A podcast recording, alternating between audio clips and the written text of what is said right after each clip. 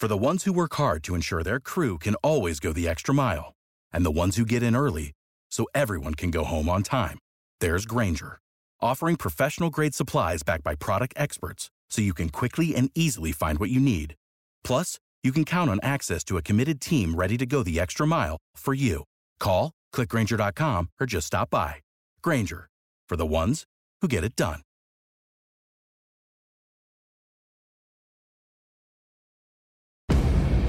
What is up, everybody? My name is Kyle Matovic. I am the host of the In Liberty and Health podcast, where we talk all things liberty, health, and wellness, and beyond. My hope is to encourage and spread the message of liberty and physical and mental well being.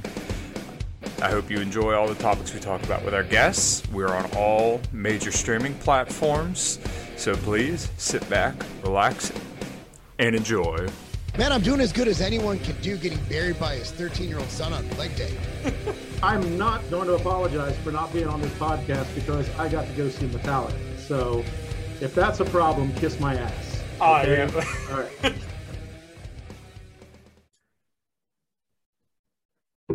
How did that not, why did that not start? I, I stopped saying my episode number at 100. Yeah, no, I don't blame you. All right, this is episode number 92. Oh, of course, my internet connection's unstable. These motherfuckers. Um, it. I got Justin Campbell with me today. Did I say that right? Uh, Campbell, who like the soup. Okay, right on. Um, we're going to have a lovely conversation, and we may have another person join us. We'll see what happens. I think he's still sleeping, but that's all right. Um, I kind of wanted to do a show on abortion because it's such a charged topic and everybody hates each other over it. But um, I, I kind of wanted to dive into some of the stats and some different ideas surrounding it. So um, I guess first things first, uh, Justin, um, how are you doing, and what is your position on abortion? I'm doing good, and I am. All right. So, like we were talking about before we started, there is a degree of nuance to pretty much every conversation that's had. I am definitely more pro life than anything. I understand very rare and specific situations, but once we start getting into the numbers, like it becomes very apparent how rare and specific those situations are. So, like that's that's where I, I'm definitely more pro life than anything. Um, like I think it should be a, a last a last option. Uh, Mhm. if like I, and I hate the idea of the state having a huge say and control over it. Like it should be a this should be a, a decision that's left between doctors and and the the mother um not- or the birthing person whatever you want to call them but I, I don't i don't think the state should be in charge of it but i also don't disagree with the limitations that are being put uh, on it um especially like like the mississippi and the texas and now oklahoma and all the number of other states that have uh, varying degrees of what they call abortion bans but it's it's a it is a bill that lays out the guidelines of what's acceptable. Mhm. So- right. So I've I've considered myself to be very very pro life, and um, I guess I'm pretty fervent and adamant in my decision to be that way. Um, the way that I've kind of looked at it, and I've been this way kind of since I found out and could kind of think through the issue. Um, I believe you are responsible for your actions. And when it comes to sex, that is no different. Um, if you have sex with someone voluntarily and you you know the potential results of that. So the collateral should not be a dead baby because you don't want to take responsibility for what you did. We all understand that when you have sex that once again that is the potential um, result of that. So you should be very very careful when you have sex. And there's so many ways to prevent a pregnancy that i just don't see abortion as a viable thing. Now when we start getting into unviable pregnancies and if it's going to be a threat to the mother then in my opinion and i'm sure some people would disagree with this um, I think the mother's life takes agency over that of a non viable pregnancy. So if the baby is not going to be viable to term, then I think it's okay to, you know, spare the mother's life in that situation if once again the pregnancy is not viable. Now we start getting into let's say the baby has down syndrome or something like that i still think you should have to carry that you know birth to term.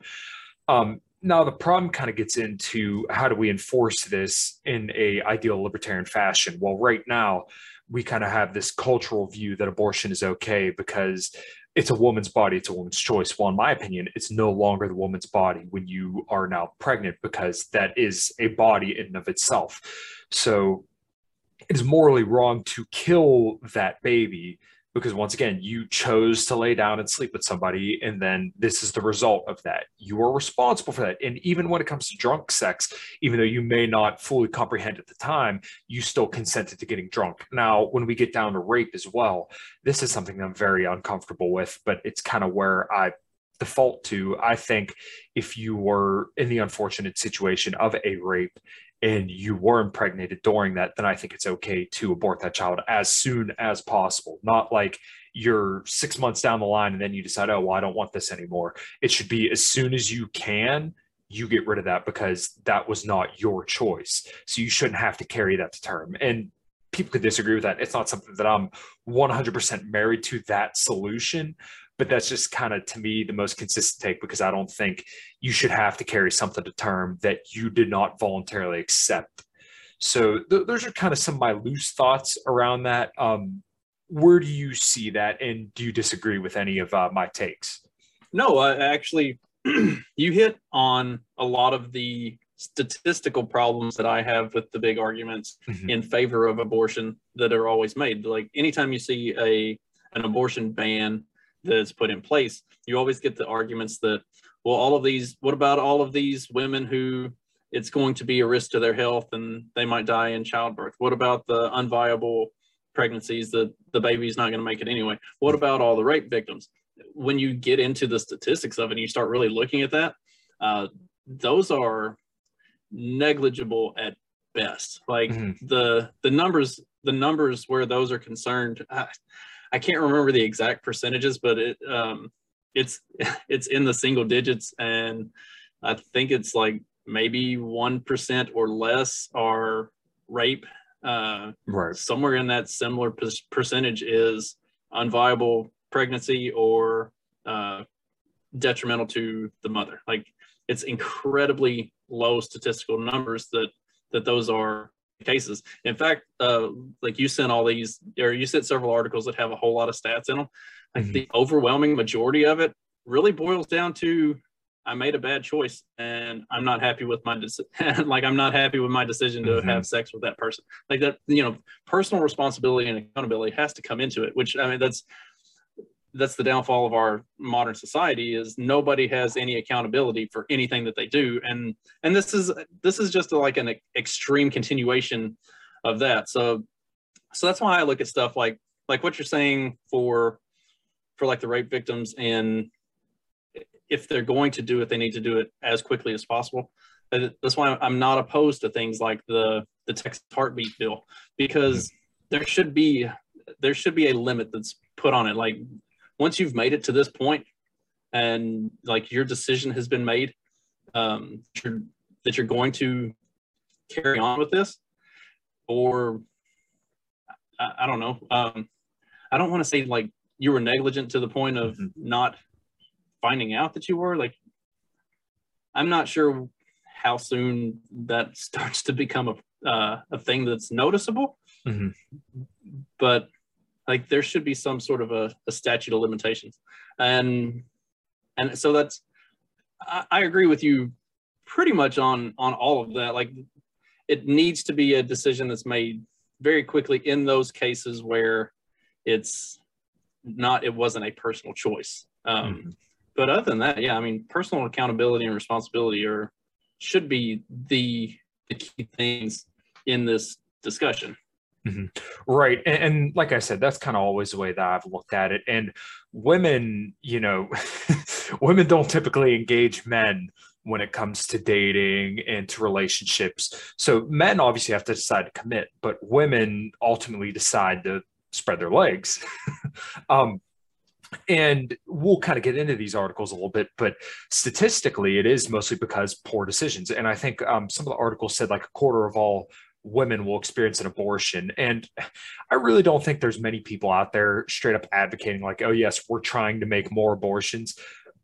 But I, I think the reason why so many women do is because we've culturally deemed it acceptable for women to do this and they're conditioned to believe that it's okay to abort your child because um, we have a lot of social conventions surrounding women and making women happy right? We you know essentially i always tweet this out but you know woman good man bad where it, it's always you know single mother or um they always say fatherless homes because you know men should be accountable for this. But this also isn't to completely relieve men of their duties because look if you're a man you are morally obligated to take care of a child if you impregnate a woman. That's the way i think it should be.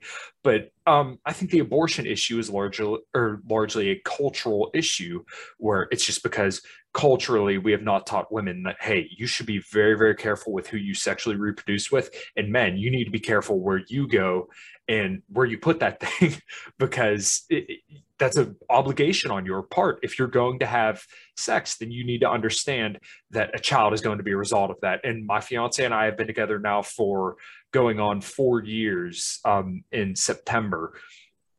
And we both agreed very, very early on if she gets pregnant, then there is no abortion. Look, we understand that I'm responsible for that. She's responsible for that. And we both you know, consented to making a child at one point or another because we've been together for this long.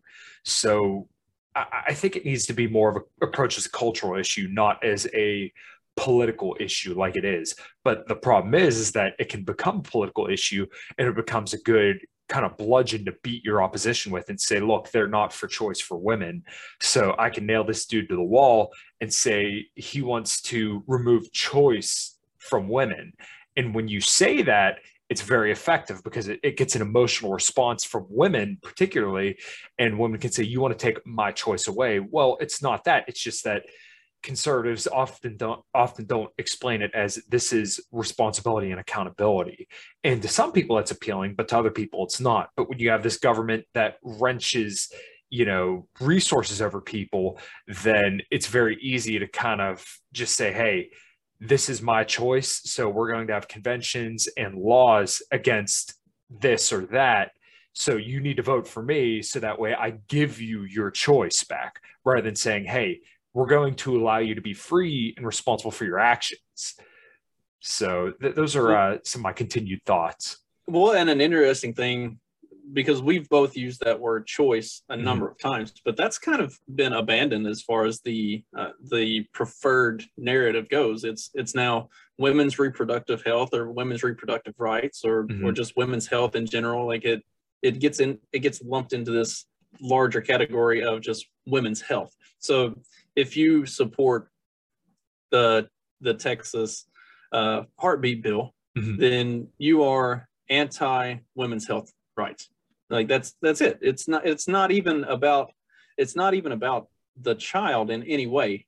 It's right. entirely about that. And it's like you said it is it is a political ploy.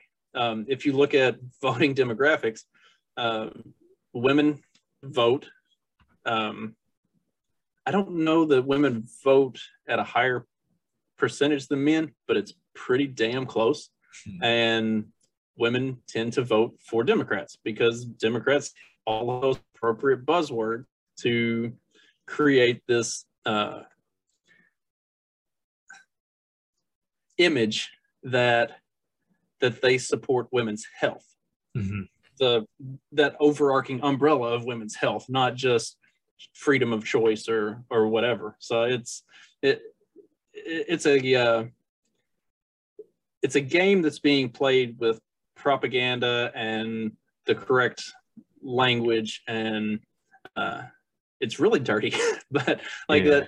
that that's that's that's where it is culturally because they know who their base is and they know how to best cater to their base it also all right so not to come across racist but if you mm-hmm. look at the demographics blacks or African Americans are one of the highest percentages in the abortion categories. Yeah. And they also predominantly vote Democratic. So it gets it gets lumped into that.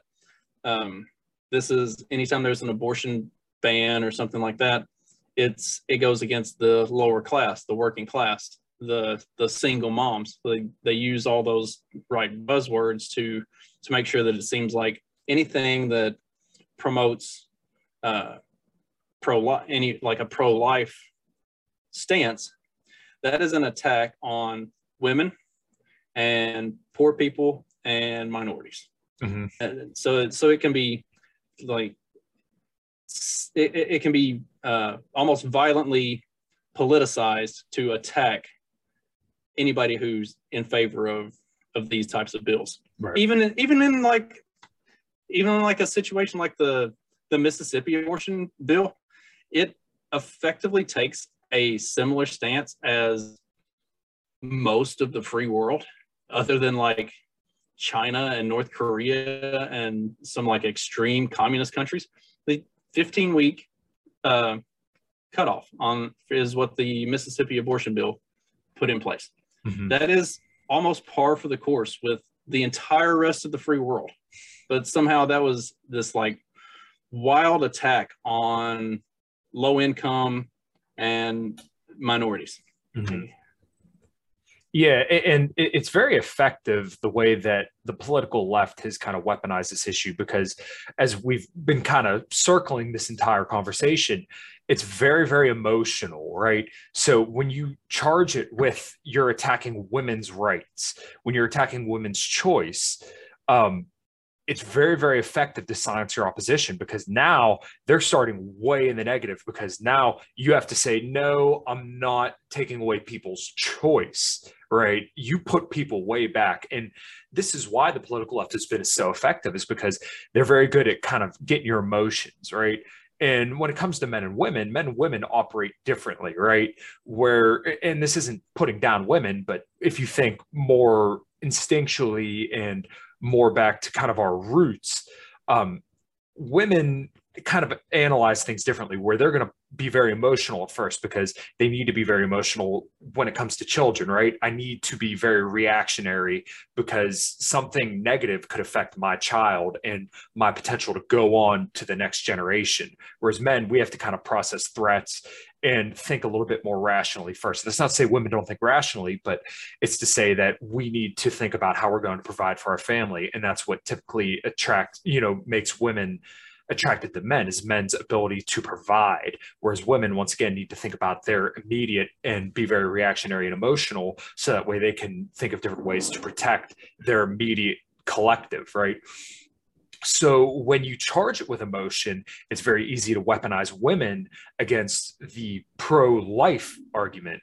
And uh, I know it's a long-winded way to say that just women have to think emotionally very quickly. So when once again you say I'm going to take away your choice by you know putting in a pro-life kind of bill, then it's very very easy to just say you know hey we're for women and women's reproductive health because we want women to have the choice Whereas it's almost harder for libertarians or conservative people who are pro life to say, we believe you have agency and responsibility. So we're actually more in favor of you having more choice, but we're just saying that this is your responsibility, right? We believe in a free market and without the force of government, you would be responsible enough to not need these things.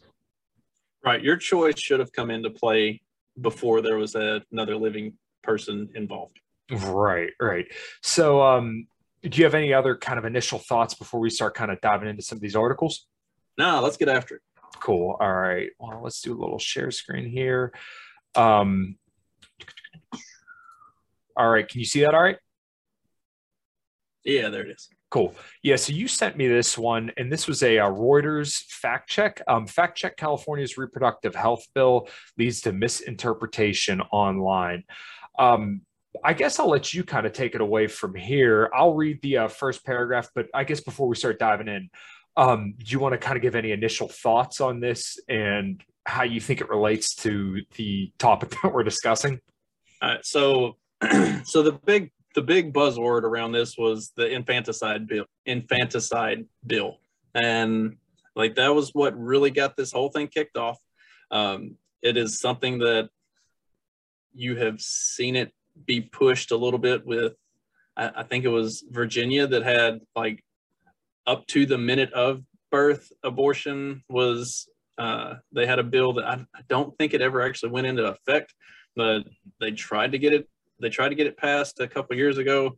Um, I think New York has done similar things, like the the incredibly progressive uh, states are are pushing this kind of thing, and mm-hmm. it's something that that has been kind of deemed a, a right wing conspiracy theory that that they're going to just allow straight up baby murder at some point, and so that's where that's where this bill um, really made made waves as far as once it came out and the wording of it. So I'll let you uh, I'll let you read the first paragraph and then we'll kind of we'll kind of talk about what what the bill says and what the bill doesn't say and mm-hmm. and uh, I'm my show is the fact check this podcast. I hate the fact checkers. Uh, so so I'm gonna I'm gonna go after Reuters a little bit, but they this this isn't a terrible fact check, especially all things considered uh, when you look at fact checkers in the in the mainstream. Sure.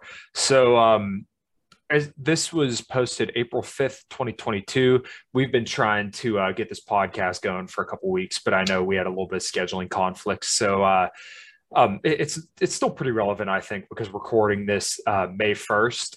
So the first paragraph says a newspaper article suggesting a proposed California reproductive health bill would legalize the maternal killing of newborn babies, a claim that quickly spread on social media where users claimed the bill would legalize infanticide, misinterpreted the bill, experts told Reuters. The California Assembly member who introduced the bill filed amendments to further clarify the language used. I love how they always call it a reproductive health. Mm-hmm. Right. And, and, as we were kind of circling at the beginning of the show, um, they really engineer the language to make it sound as innocent as possible. I think that's the best way I could kind of shape it up and lay it out.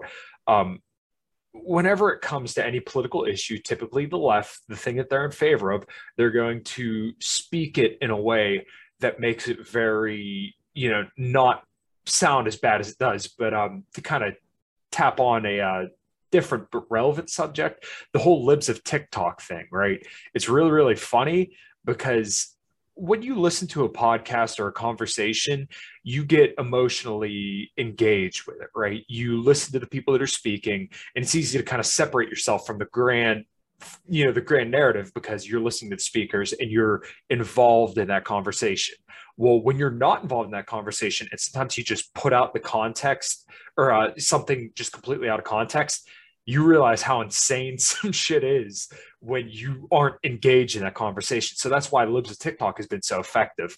And they kind of do the same thing with the abortion conversation as we're having right now. Um, do you kind of see the same thing? Yeah. And because, like you're saying, like when it is out of context, and, and even for those like even when those are in context. Mm-hmm. Um, when you get the entire context, they're not much better. But like right. that's that soundbite quality of it is like really kind of a shock and all thing that that really makes people kind of turn their head and go, "Wait, did they actually just say that?" So, yeah. so yeah, and and they do such a good job of creating the narrative and mm-hmm. Like using the words the reproductive health bill they mm-hmm. they really go out of their way to avoid the word abortion. Um, like that's right. that's something that they've kind of been doing over the last several years. Like I, uh, you know, like we were talking about before, like they've kind of they've kind of gone away from the the pro-choice language because mm-hmm. that is directly associated with abortion and pro-life and and everything else, and they've started to use more of the the women's health, the reproductive health. So yeah, they they paint their narrative really well, and mm-hmm. they and they do cre- they create their context. So, so when you get to hear those like just uh, those harsh sound bites, and it's like, holy shit. Uh, I think that is a good thing because because it kind of helps to to pull it out of that narrative and mm-hmm. and shine a light on what's actually being said and what's really being talked about. Uh, All right. Cool. Um, so, anyways, continuing on, uh, the online Miami Standard story ran with the headline California introduces new bill that would allow mothers to kill their babies up to seven days after birth. Um, did you, you said you kind of read the bill a little bit thoroughly. Uh, do you kind of have any, anything to elaborate on from that sentence? So, so that's like the the most extreme take on it. Um, Mhm. It's and, we'll get into it as we go through the fact check here Mhm. that's not exactly that's not exactly right um, but it does it does open up some avenues where the uh, it's not exactly illegal Mhm.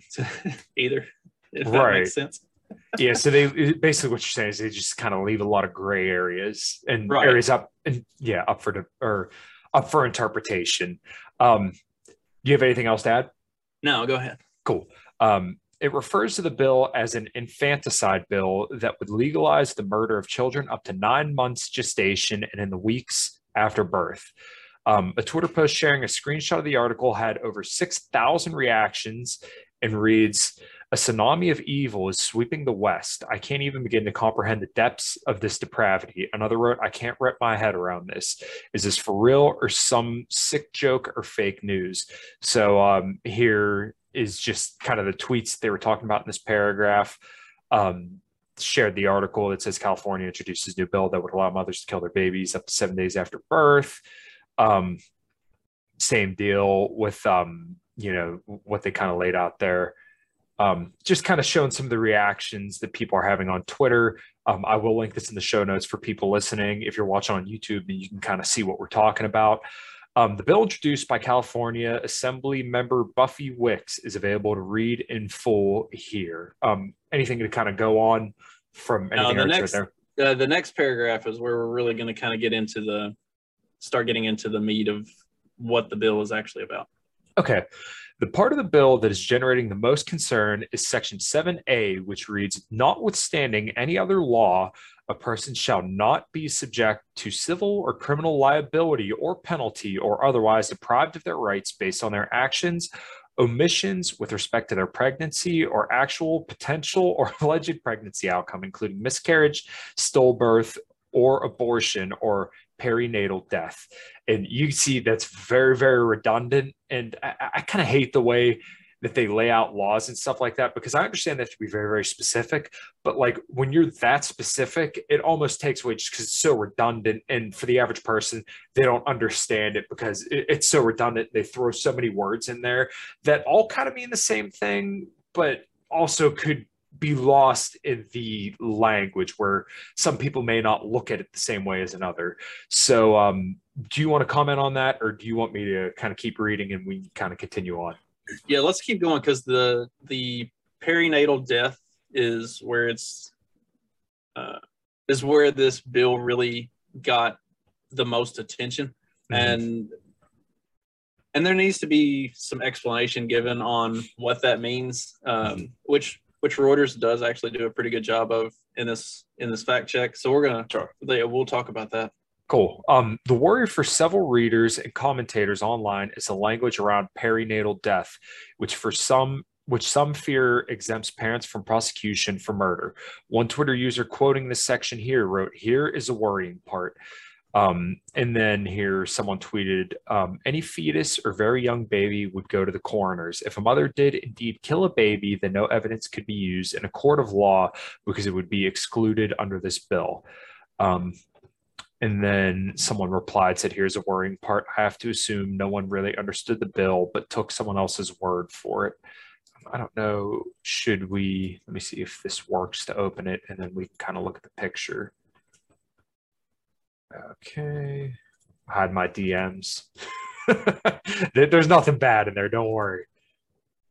Okay. So, okay. Yeah. Notwithstanding any other law, a person shall not be subject to or okay we already read that so i guess it doesn't really matter um okay any comments or uh, do you just want to keep rolling we're yeah we're, we're getting we're getting to it okay a representative for Wicks quoted her as saying the online claims quote, anti abortion activists are peddling an absurd and disingenuous argument that this bill is about killing newborns, when ironically, the part of the bill they're pointing to is about protecting and supporting parents experiencing grief of pregnancy loss, end quote. And another quote no person should face prison time for a tragic pregnancy outcome, and this bill would ensure that prosecutions and investigations have no place in reproductive health care. So, this kind of gets back to what you were saying and what we were saying prior to kind of diving in on this that they're always shaping this in health care, not choice or abortion. It's a very, very sleek shifting of the dialogue and language. Um, do you want to comment? Okay, yeah. So, so this is where we're gonna because they're um, Wicks put forward an, an amendment to clarify the language. So this mm-hmm. is where it was really the infanticide bill thing was uh, a little bit of a an extreme step. Sure. What the bill was effectively saying was that up to a week or two, I think it I think it was actually 11 days or 14 days. I can't remember uh, the exact number of days, but after the birth of the child, if something were to happen where the child dies for some reason, then the mother would not be held accountable in a court of law for uh, murdering the child.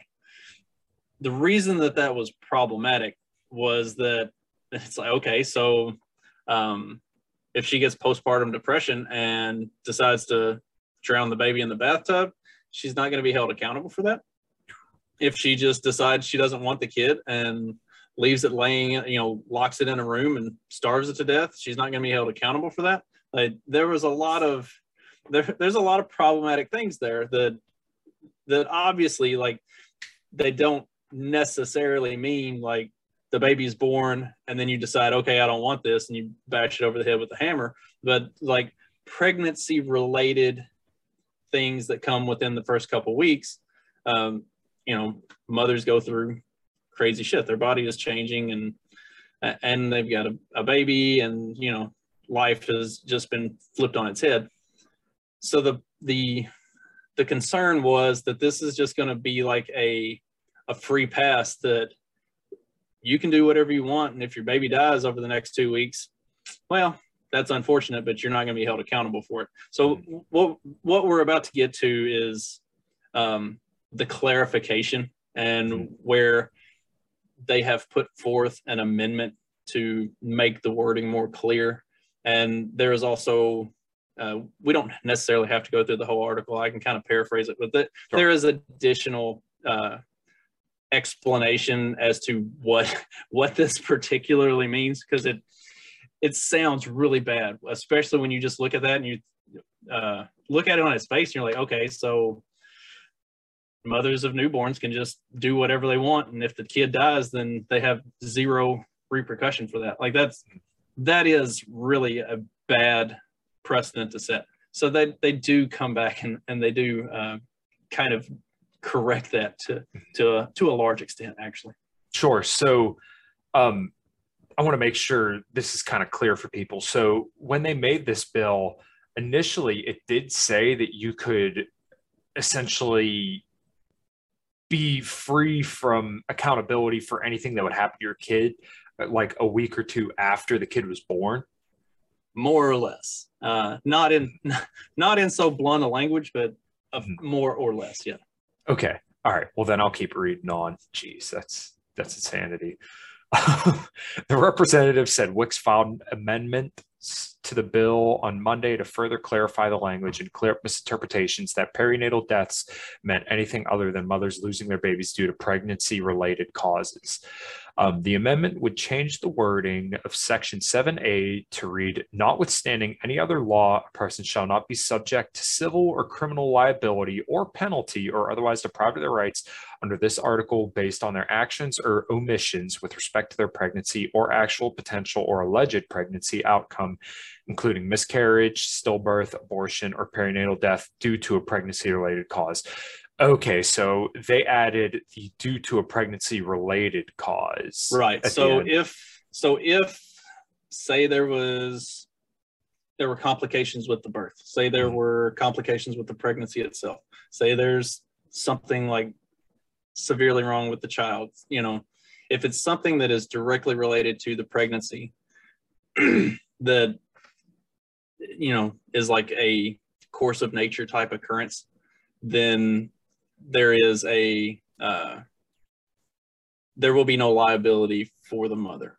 Mhm. It's and they go on to clarify, which is a, a couple lines down, like California Penal Code states murder is the unlawful killing of a human being or a fetus with malice aforethought. Like they make sure to to clarify that like if if the mother deliberately does something to the child, then they're going to be held accountable for it. It's and and that's by adding that pregnancy related cause and I think there was some other uh, wording changes throughout it that that that really clean it up and and make sure that it's uh, relatively well defined. That Mm. it has to be something that's directly related to the pregnancy itself, the childbirth. Like it can't just be. Um, it can't just be negligence or direct action on the on on the on the part of of the mother following childbirth like there it has to be something that's directly related to the pregnancy where that there will be no liability or or uh, criminal uh, criminal penalty taken against against the mother so they, they do they do clean it up and, and make it. The problem was it was very subject to interpretation Mhm. of the jury or the or the judge or the court whatever wherever it ends up going. Like in the event that say a mother does have postpartum and drowns her baby well then the court can decide hey that was a uh, that was a pregnancy related type thing. And uh, not have any liability. So Right. the the amendments and the way they've kind of re-clarified it, it it cleans a lot of that up and and makes it a little more uh, i'm sure that this was probably the original intent. You know i mean this is california so maybe not but uh, i'm sure this was the original intent and the way it was worded was a poor choice or just an oversight on um, you've seen the the meme of if uh if boys and girls had a time machine like the boys would go back and say rewrite the second uh holding up the constitution or the bill of rights. They'd say rewrite the second like you're talking to a five year old i think like to this uh to that extent like this bill was you should have written it like you were talking to a five year old and Right. the- like they left out some they left out some language that should have been in there to make like really abundant clarification. And and a lot of that's been corrected. So um am i happy with the the bill itself? I don't like that there is the uh the inclusion of or abortion Mhm. up to that point um like that's that's that's or abortion up to the point of birth Mhm. so that's pretty bad right but as far as the infanticide thing, um, that's a little bit blown out of proportion, and it has been sort of cleaned up. Sure. Um, the thing I don't like about this, um, the, the California Penal Code there, um, murder is the unlawful killing of a human being or a fetus with malice aforethought. How do you define that? That's the problem. And how do you prove that there is malice? Because that is incredibly subject to interpretation. This kind of gets down to hate crimes. Like a crime's a crime no matter what if you were racist, if you were screaming the N word at a black person because you didn't like them and killing them, well, you still killed somebody. So the law is still the law in this regard. So I I feel like the with malice aforethought um, leaves a, a big gray area because now you could say it was negligent because you know how do you prove that she if she drowned a baby in a tub it doesn't matter if she was angry when she was doing it or if it was accident. A baby's still dead. You can't make that victim whole anymore. So, like I said, the malice aforethought, I think, just leaves a huge gray area that can really kind of muddy things up. So I think for for that particular wording, because mm. that is the that is the general California penal code as far as murder goes. Um, so like I'm, I don't know. I, haven't been tried for murder in the state of California, but I'm sure if you have a a like an act of passion where you you know kill somebody in the heat of the moment or something like that, I'm sure they take that into account. That that that wasn't with uh, you know you didn't put a lot of forethought into that. That was right. something that happened. So I'm sure that'll be taken into account. But again, yeah, I mean it it is still uh, it is still problematic, but um, a little bit less so than mm-hmm. a little bit less so than the original wording of the bill anyway. Sure. Um, anything else you want to tap on there? Or do you kind of want to keep reading on? Uh, no, we can we can keep going. I don't I don't think there was a whole lot more. Um, it has mm. different people talking about uh, lawyers' definitions and yeah. and different court rulings and and other stuff that kind of relates to and and goes around the topic. But like that was that was really kind of the gist of it was the original wording and the original kind of uh, shock factor of what was being put out for what the bill said, and then the uh, the amending and kind of the the clarification that came after that to mm-hmm. uh, to kind of clean it up. Okay, so then I guess we'll just read uh, kind of these last few paragraphs and we'll move on. Um, the bill doesn't define what is meant by perinatal death. The Miami Standard reckons it is a fatality up to seven days after birth. Um, the University College London Hospital clinical lecturer in infertility and a leading voice on medical ethics, Dr. Françoise Shenfield, hopefully I said that right, um, told Reuters definition of perinatal death is stillbirth plus early neonatal deaths under seven days. Um, rather, the bill seeks to protect parents from legal prosecution if that perinatal death is a result of accidental causes. Um, I'm, I'm, guessing pretty much everything after this is just kind of different definitions. Um, do you kind of want to wrap up on that then? Yeah, yeah, I think that's a I think that's a good part to uh, a good point to wrap on it. Like, so like the if something happens accidentally, then they don't want the parents to be uh, to face jail time. Like sure. obviously, if it's if it's deliberate negligence, if it's mm. you know actual killing a kid or something uh, rivaling that, then it's it's going to be it's going to be tried under under California Penal Code, and and they're going to be held held responsible for their actions or or inactions. Like it's, uh, and I don't I don't know that this was necessarily necessary. Like our our parents regularly uh, tried and and punished for you know a birth related complication mm-hmm. within a week after birth. I I'm not sure that this was. I don't know that the, that it was necessary to begin right. with. So like they probably could have avoided a lot of that and uh, not done this at all. Right. Okay. All right. Um, so I guess let's stop the share real quick. Um, let's kind of do a real quick Cliff's notes about this bill. So this was put into effect in early April, and the right had kind of rejected it, said it was infanticide because it was basically worded in a way that would allow people to essentially kill their kid about a well leave the gray area that would allow people to essentially kill their kid a week or two after the child was born. Is that about right? Initially and then they kind of worded it better.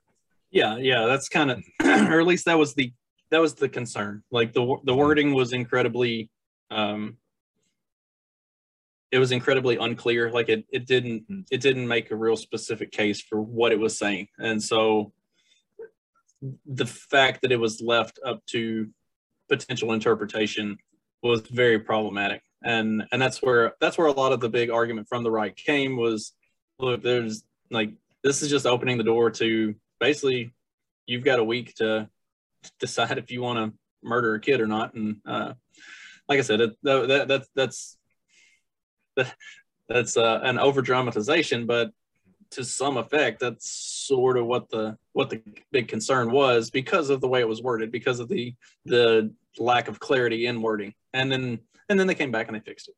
Okay, all right. Well, then I guess that kind of wraps that then. So um, we'll keep moving on here, and let me exit out of this.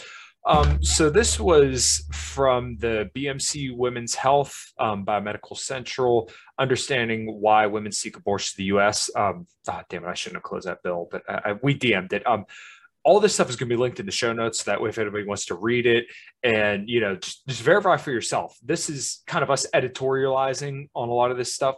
So this is just once again our thoughts surrounding this and then also laying out the things as we see it. So um, this study was about understanding why women seek abortions in the U.S. So we're just going to kind of read the background and the res- or the uh, conclusions and the results, and just kind of shoot the shit from there. So um, under the background, we're like I said, we're just going to read the abstract. I don't want to read through the study. I do that on plenty of other podcasts, and you know it, it gets a little dry. Just listen to people drone on through science. Um, the current political climate with regards to abortion in the U.S., along with economic recession, may be affecting women's reasons for seeking abortion, warranting a new investigation into the reasons why women seek abortions. Um, the results were women's reasons for seeking abortion fell into 11 broad themes. The predominant themes identified as reasons for seeking abortion included financial reasons, which made up 40%, timing, which made up 36%, partner related issues or partner related reasons, 31%, and the need to focus on other children, 29%. Most women reported multiple reasons for seeking an abortion, crossing over several themes, 64%, and using mixed effects, multivariate um, logistic regression analyses, we identified the social and demographic predictors of the predominant themes women gave for seeking abortion. Um, I think that does mostly sum it up because most of the time I think the arguments for abortion are I'm not ready for this. Well, as we kind of laid out in the beginning of the show, if you're not ready for it, then you should probably abstain or find a way to safely have sex, which is not hard in 2022.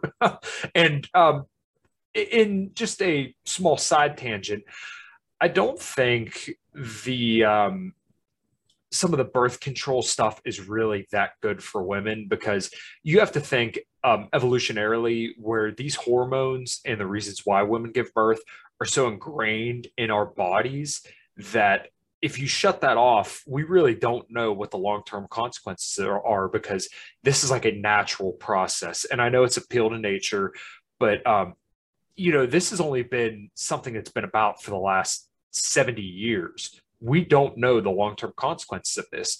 So, am I telling people not to take birth control? No, but I'm just saying we don't know long term consequences of this. This is a very, very new phenomena.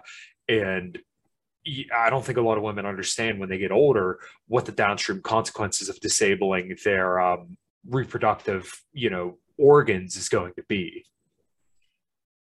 I mean, I would I would argue that at this point we don't have good statistical scientific data on what that is. Like the mm-hmm. the birth control generation hasn't hit menopause yet. So like what does that do to, mm-hmm. you know, in your mid to late 40s and 50s and and and all of that like that's that's going to be kind of a uh, it's probably going to be kind of a scary and concerning thing for for women's health going forward. Um, mm-hmm. Like, yeah, I mean, and then now we've got IUDs and and all this other stuff. Uh, like,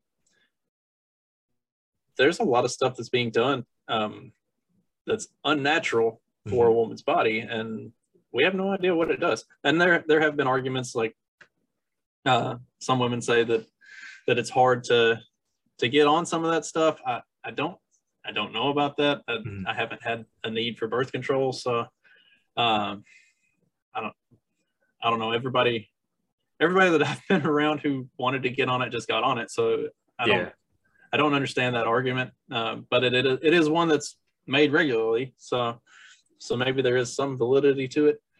But yeah, I mean, the all of these uh, all of these primary reasons financial timing partner other children. Like it's all uh, personal decision. Like Mm, that that's a, that's a that's a choice that the the mother and or uh, father are making. mhm. Right. And uh, in, in my experience as well, women who wanted to get birth control of any kind of sort, including the shot or the, uh, to, to put it bluntly, the thing that gets shoved up in you. these things are pretty readily available. And once again, I'm not a doctor. Go do what you want. If you think you need to do that, then that's between you and your doctor. I'm nobody to tell anybody to do anything. But uh, I'm just asking the question what are the long term effects of this? I don't know. I've never heard anybody lay out a clear case of what it actually does in the long term. And I don't think we're going to know for a long time. And obviously, it's difficult to have an RCT on what long term birth control was. You know, what do you do? Give somebody a sugar pill every day for 20 years, and then you do the shot, and then you do the thing that goes into the uterus or whatever. How, how do you do that? You, can't really. You just kind of have to do um, what they would call nutrition, a um, epidemiological study where basically you take a whole bunch of different cohorts and groups of people and they self-report what their symptoms were or you run blood tests or whatever on those people after 20 years and you kind of have to take them at their word that's going to be really the only way you're able to get aggregate data on something like this um, any other thoughts on the results or the reasons or do you want to read the conclusions Uh, yeah, we can go on. We can move on to the conclusions. Cool. Um, study findings demonstrate that the reasons women seek abortion are complex and interrelated, similar to those found in previous studies. While some women stated the only one factor that contributed to their desire to terminate their pregnancies, um, others pointed to a myriad of factors that cumulatively resulted in their seeking abortion.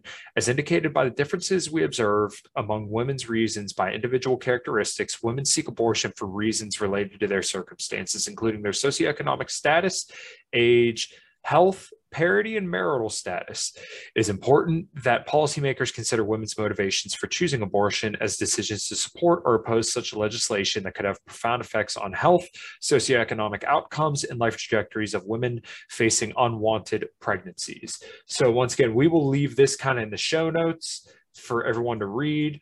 But even with this, you can kind of see they worded it in a way that favors abortion, right? It, it, favors the legislation of abortion because we're putting it back to reproductive health, where it, it's like there's a grain of truth to it because yes, getting pregnant could affect your health, but once again, you still have to make the decision to get pregnant, right?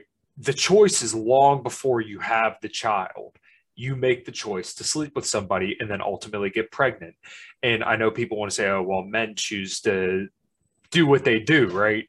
To not go deep into the physiology. Obviously, under everyone understands what happens, but you still chose to sleep with that person. So it's kind of funny that they they always put it to reproductive choice and health, not you know you made the choice to get pregnant. Now you have to deal with the consequences of that. We never empower people with decision prior to the actual pregnancy because that's when you have the greatest choices to not sleep with somebody or to sleep with somebody that's the choice. It's not whether or not to kill a baby or not. And I know right here, I'm kind of being, I don't want to say semantic, but I do believe it's killing a child. So once again, the choice comes long before you ever get pregnant. The choice is to sleep with somebody or not. And that's the way I think it needs to be framed. Because when you just say it's killing a baby, then there's going to be a side of people who just are immediately shut off. Well, once again, in my opinion, the choice is to sleep with somebody or to not. Right. And, and like nowhere in the statistics, excuse me, nowhere in the statistics does it say anything about uh, the woman the woman's health. Uh, like mm-hmm. not okay, so it does say that it says women's health, but it doesn't mm-hmm. say anything about like um, the pregnancy creating a, a mortality issue. Doesn't say anything about rape or extenuating circumstances such as that. Like like we talked about at the top end of the show like as you dig through these different studies and you look more and more at these numbers and the statistics of all of these women who are polled on this stuff and, and asked about this the the numbers for the biggest argument that the pro choice crowd tend to make are ridiculously low, like almost almost non-existent. But that's that is always the biggest argument. Like anytime you talk about having a abortion ban of any level, it doesn't matter if it's 18 weeks or 20 weeks or whatever it is. It could be a an incredibly lax abortion ban. Anything that's less than up to the day of birth is it is a attack on women's reproductive rights. It's an attack on women's health. And there's always the argument, what about the woman who is potentially going to die? What about the woman who got raped? Well, uh, those are incredibly rare, incredibly rare to the point of negligible as far as statistics go. Right. Yeah, and that seems to be the overarching theme is that you use these exceptions to make your rule. It's not the exceptions don't prove the rule, right? It's that you could use the rape, the non-viable pregnancies to push your point into the conversation. And a lot of people get lost in that nuance. But um, like I said, it's something that I'm not 100% comfortable with. But I believe if you were raped or if the pregnancy is not viable, that the mother's life takes agency over the child's life because you are a fully sentient being at that point. So you shouldn't have to die because your pregnancy is no longer viable. But as you just said, those are such a small percentage of abortions that we should just say, well, it's, you know, let the good times roll with all the other ones because people don't want to be responsible for their actions. Um, and, and something it, okay. that something that gets widely ignored that was actually uh, so there's a Newsweek article where the author of the Mississippi abortion bill mm-hmm. talked about the reasoning for why the bill was worded the way that it was. And somewhere in the 12 to 18 week and up range is where abortion is actually more dangerous for the mother but nobody talks about that like that there is there is a serious health risk to the mother mm-hmm. in the situation of an abortion right. uh, especially once you start to hit certain thresholds in a pregnancy so mm-hmm. why isn't why isn't a an abortion ban on anything 12 weeks and up why isn't that considered women's health because statistically that's when a woman is more likely to have adverse effects from having an abortion mm-hmm. yeah uh, that's actually a really good point and i don't think a lot of people hit on that at all um, i mean it, like statistically that's a you have a much higher chance of having something bad happen having the abortion than of the baby causing you to die or have right. like you know, like that's the abortion is causing more problems for women's health than carrying a child to term. Wow. Yeah. I, I've, I've actually never heard that before, but it completely makes sense. And I think that's something that like nobody considers. Um, so is there anything else you kind of want to add on there? Do you want to go through this last article and we'll uh, rock and roll? Yeah, let's knock it out. Cool. All right. So let's get back up to here. Um, we won't read through that Protection Act. I think that was uh, the one abortion law in Alabama or something like that. Um, people can look into that if, they want. So this is from uh, guttmacher.org. And um, they said abortion is a common experience for U.S. women despite dramatic declines in rates. Um, rates of abortion have declined among all groups of women, but very, very considerably between them. Um, Nearly one in four women in the United States, 23.7%, will have an abortion by age 45, according to a new analysis by Guttmacher. Institute researchers Rachel Jones and Jenna Jerman just published in American Journal of Public Health. Um, by age 20, 4.6% of women will have had an abortion, and 19% will have done so by age 30. Um, despite recent declines in abortion, it is still a common procedure, and nearly one in four U.S. women will have an abortion in her lifetime um, says the lead author of the analysis. Um, anything to add to those first two kind of paragraphs? That's a scary step. I agree. I agree, and I have some uh, social implicate or um, some ideas surrounding the social implications of that, but um, we'll kind of touch on that after this next paragraph. We won't roll through this whole, whole article because um, it, it, does a little bit of a deep dive, and once again, we'll just leave this in the show notes for other people to kind of make up their mind and read through it. So, um, I actually didn't know a lot of this before I read this, and it's interesting and it's good, but it's you know still bad. So between 2008 and 2014, the overall US abortion rate declined by 25% from 19.4% to 14.6 abortions per 1,000 women aged 15 to 44. Key data points that may help explain this decline, including trends in unintended pregnancy, are not yet available for this time period. However, the available information suggests that improvements in contraceptive use, particularly among women aged 20 to 24, um, who account for one third of unintended pregnancies in the United States, were an important driver behind the decline. Abortion rates declined among all demographic groups from 2008 to 2014, but the declines varied widely um, or widely by group. So um, it's interesting that they brought up the age 20 24 what is everybody doing when they're age 20 24 they're in college they're partying they're just starting to hit their career so what do you think typically happens and if you understand anything about peak fertility in women is that they're most fertile in those ages. So when you think back, and I always harken it back to kind of our ancestral past, um, women needed to be very, very fertile and very, very beautiful around those ages. So that way they could get a man who's going to provide the most provision and protection around those ages. So because these women are in such an advantageous position at this point in their life, they're going to disproportionately abort around that age because that's when they get the most attention is at the ages of 20 to 24 so it's very interesting that um, they're talking about this right here because once again this is when everybody's out to college everybody's partying they just started their career they're most social 21 years old you go out drinking and partying. So the world really opens up to you when you're age 21 to 24 and also women are most sexually advantageous at this point because that's when they hit about their peak in their beauty. Um, when you look at um, what men prefer typically, is that they want a woman aged 20 to 24. Okay, so I'm I'm going to throw something at you that you may not know that that does not get included in any of these numbers. Um, also, during that time frame, the 2008 to 2014 neighborhood, uh, there was a kind of a a I don't know if rejection of the Obama presidency is the right term terminology for it, but there were a, a number of red states during that time that put uh, almost wholesale abortion bans in place. I know, like Kentucky had one. Uh, I think South Dakota had one. I, am trying to remember. It was it was a handful of states, mm-hmm. and and a lot of them were uh, poor southern states that tend to have high abortion numbers.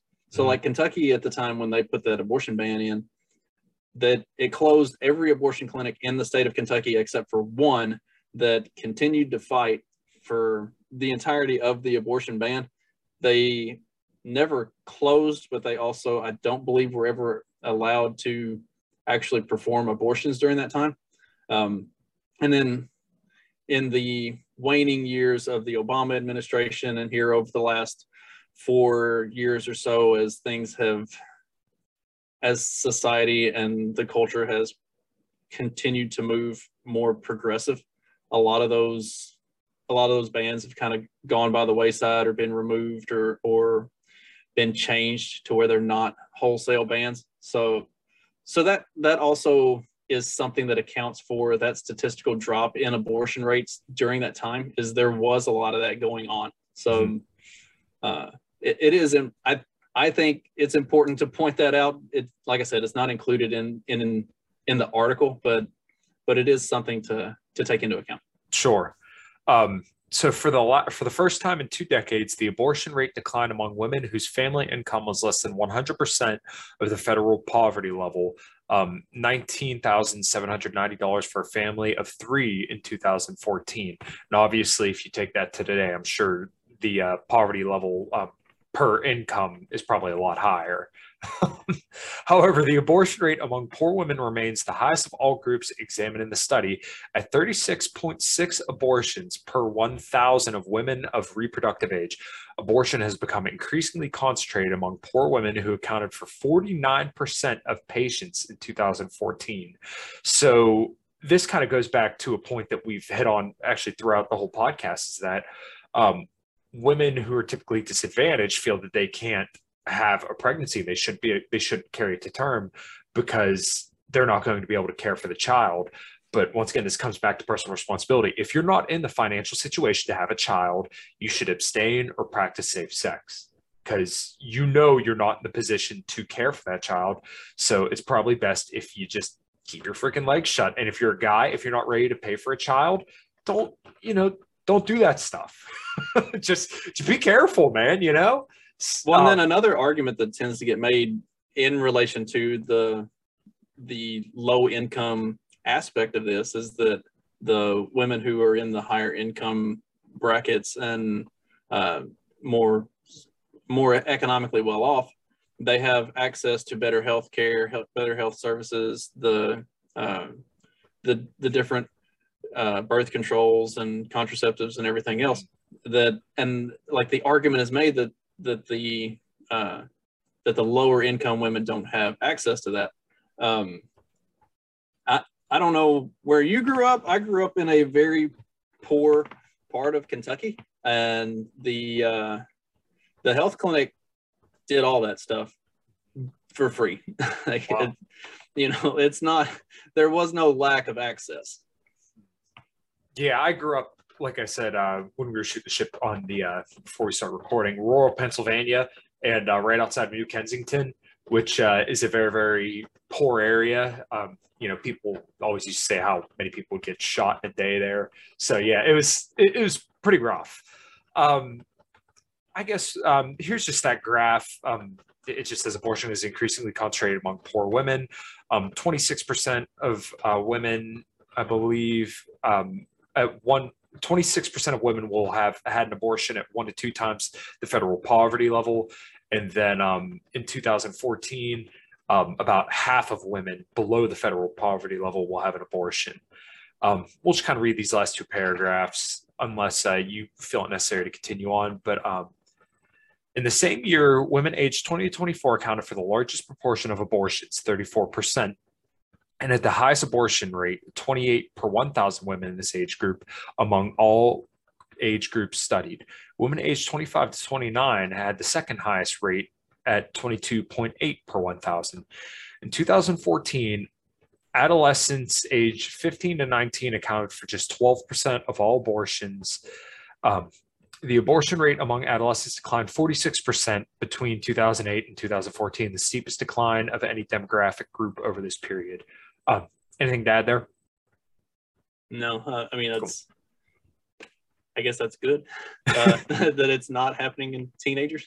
Yeah. Yeah. That's, uh, you would think if parents were more involved, then that percentage would be zero. And, you know, obviously in an ideal world, it would be zero, but it's just, you're not going to catch everything. Um, I guess we could probably close out here because this just kind of gets into the uh, different race and demographics. Um, if you just kind of want to real quick look here, abortion rates continue to vary by race and ethnicity. Lack of access to health insurance and health care plays a role, as do racism and discrimination. Uh, that's seems pretty arbitrary to me. It's going to be hard to kind of hammer that down um, abortions per 1,000 age women 15 to 44. So black non-Hispanic women have the uh, highest rate per 1,000 of abortion. Um, white non-Hispanic have the lowest. Um, just kind of take from that what you will. I don't really have much to add there.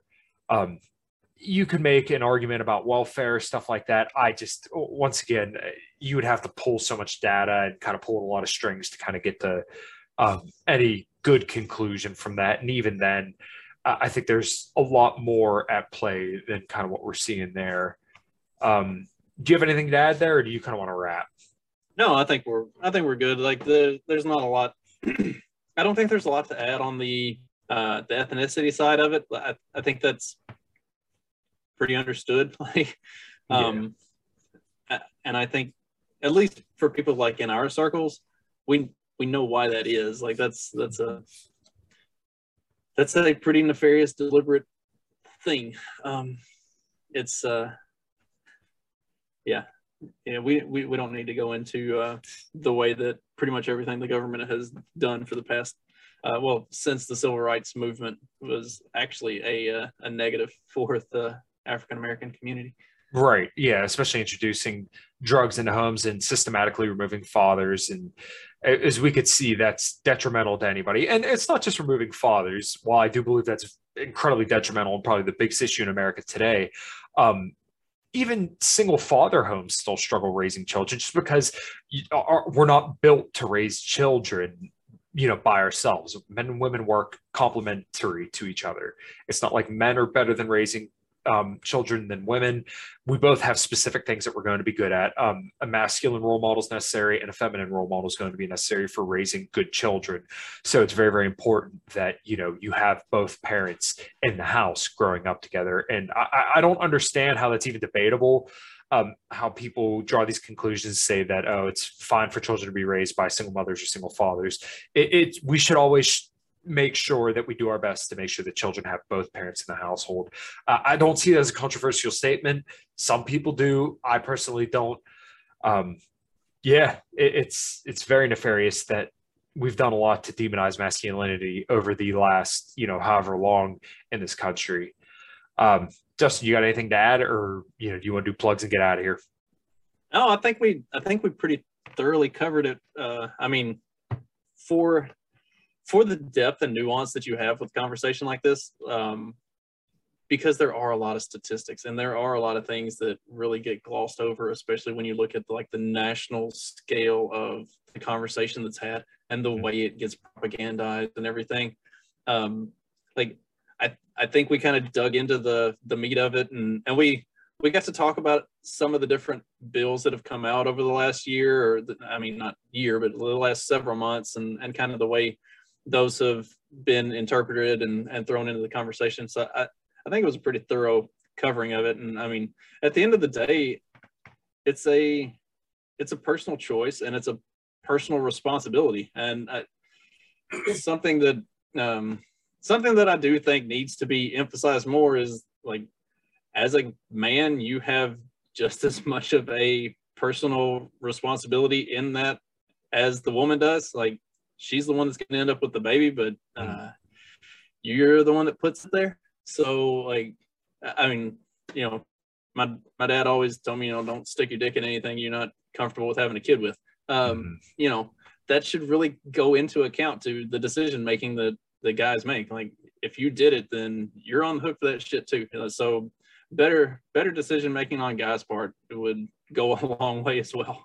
Yeah, yeah, and I 100% agree. Is that um, you know, as a man, if you knock a woman up, you are responsible for that child. That is a moral obligation due to your lack of caution or lack of practicing safe sex.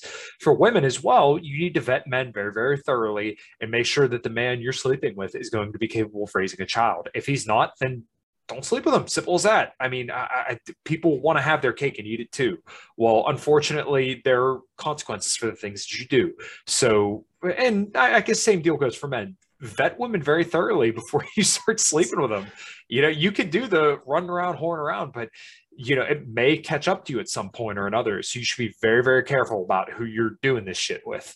I had somebody in a Twitter argument say that that uh, some men would put the condom on and then like mid-sex take the condom off. Like, all right, like why are you having sex with that guy to begin with? Like, if you don't trust him to keep it on, then maybe you shouldn't trust him to stick it in you at all. Yeah, right. Uh, I completely agree. Um, you got any more closing thoughts or uh, plugs, and we'll go. No, I think that was a, a pretty terrible closing thought. well, no, it, it, it, serves the point of the podcast. Once again, just vet people. And I don't think abortion is a law issue. I think it's a cultural issue. And we need to just educate people that you're responsible for the consequences of your actions. And you should be very, very careful about who you're sticking your dick in or who you're allowing to stick your dick in. so, uh, Justin, where can everybody find you and your podcast and what you're doing?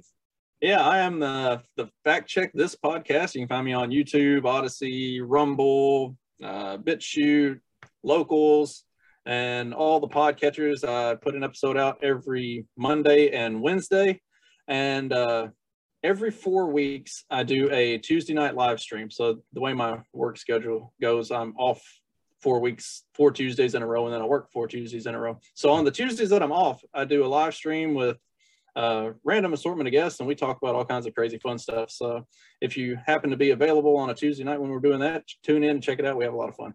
Cool. All right. Well, uh, hopefully this is informative for everybody. Um, I will put all the links in the show notes. I'm very, very bad at telling people to subscribe, so make sure you subscribe to everywhere you can subscribe to. Um, and until next time, everybody, uh, make sure you get your supplements from AxisLedge.com, Matovic 10 at checkout to get you all jacked and tan. And uh, until next time, everybody, take care.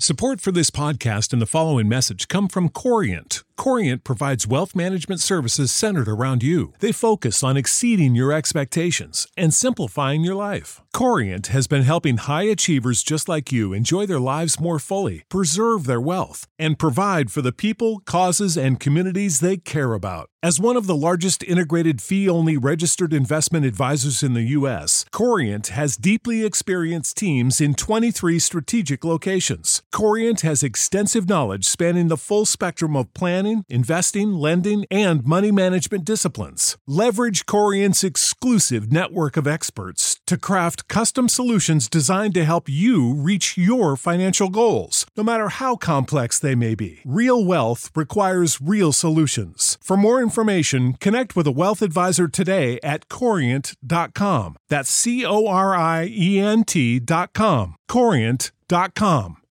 You know how to book flights and hotels. All you're missing is a tool to plan the travel experiences you'll have once you arrive.